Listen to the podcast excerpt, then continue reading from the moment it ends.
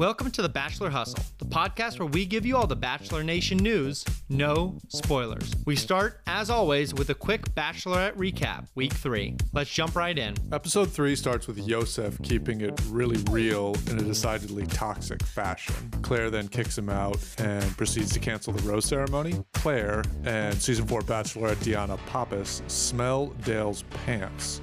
It's as weird as it sounds. The next day, Claire skips the day date and moves right onto the cocktail party. Dale and Claire cuddle for an hour, which upsets the guys. Claire has a one on one with Zach. A bizarre non kiss sends Zach home. The episode ends with a group date where everyone roasts Dale. Claire is displeased, no one gets a rose. Tayshia pops out of a pool in a bikini. The big news after this episode was about the editing. Was is Claire being edited in a negative light or are they just editing what was there? That was kind of the discussion online. Well, here's Claire talking to E Online about that very thing. I remember speaking to one of the producers. I was like, I'm probably the most difficult bachelorette you've ever dealt with. And he was like, You are, because they can't manipulate me. There's no kind of working around the system for me. They can't tell me, I mean, they can suggest things, but I know what I want. I know what I'm looking for. So, a lot of people had noted, and we even talked about it last week, that Claire had liked tweets that had talked about how maybe there was some manipulating of footage going on. Well, Chris Harrison took to Twitter and he tweeted out this I would just say that she has complete control. This season of The Bachelorette was completely about Claire, and she will decide where we go from here. It's totally completely up to her. I mean, I imagine, and again, I know nothing about nothing, but I imagine the production was like, hey, Claire, we're making a TV show. You need to kind of pretend to be a little bit into some of these guys. Otherwise, they're all going to leave, and it's going to be like, we're going to waste millions of dollars and not have like a functional TV show. And my guess is Claire was like, I don't care. I'm only into Dale. I'm going to keep it real. I hear you. I think exactly the same thing. Tyler C, actually, he was on an E Entertainment show, Binge Club, and he talked about what his theory was about the Dale and Claire relationship. I think this is what happened. You see the cast, right? And then you see Dale Moss, who is a, who's a good looking stallion. Just that's the horse you want winning the race. When, when you're when you're at a horse race, you want to bet on Dale. Like he's just that he's got he's got a 12 hand horse, beautiful, you know. And so you look at Dale and you start fantasizing for for however many months it was, like four or five months.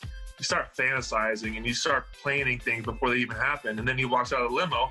He's looking crazy, looking amazing. And then you're like, yep, that's it. Signed, sealed, and delivered. And now she doesn't care about nobody else. And Tyler went on. He didn't just talk about Dale and Claire, but he talked about his best buddy, Matt James, who's going to be the Bachelor coming up, and what Matt James's reaction to being on this season might have been. Are you happy that Matt James didn't end up on this season? That boy dodged a bullet.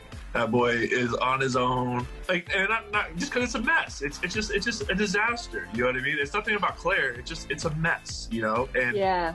to just be able to jump and skip and be the bachelor, like, who, you know, of course, you know, good for him. So I am very Yeah. happy he's not there, but I would have loved a showdown of Matt and Claire. And to wrap it all up, here's Chris Harrison prepping the men for Tayshia's imminent arrival. Boys, it is great to see all of you here because you guys got a little cheated. You didn't really have an honest chance to find love. So, your new bachelorette is on her way here right now. Oh, well, the big question who is she?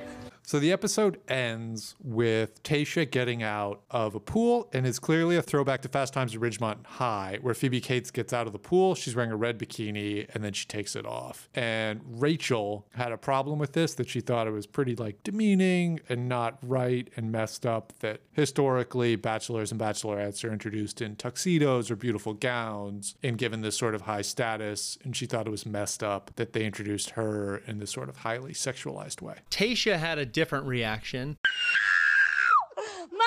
Her friend recorded her as the episode was going, and here's some sound of it. But to describe what was going on, Tayshia was dancing and twerking around her apartment, and the caption her friend threw on there was, When your tits are on point on national television. Rachel's largely right, but also I feel like this isn't actually her introduction on the show, but I think she raises valid points. But also, I bet Tayshia's introduced in a gown properly, like every other Bachelor, Bachelorette. That wraps up this episode. As always, we're going to leave you with the sound up. Here's Kaitlyn Bristowe singing Good for Somebody, a song she wrote about Jason. Wear your masks. Please vote. It's go time. Talk to y'all next week.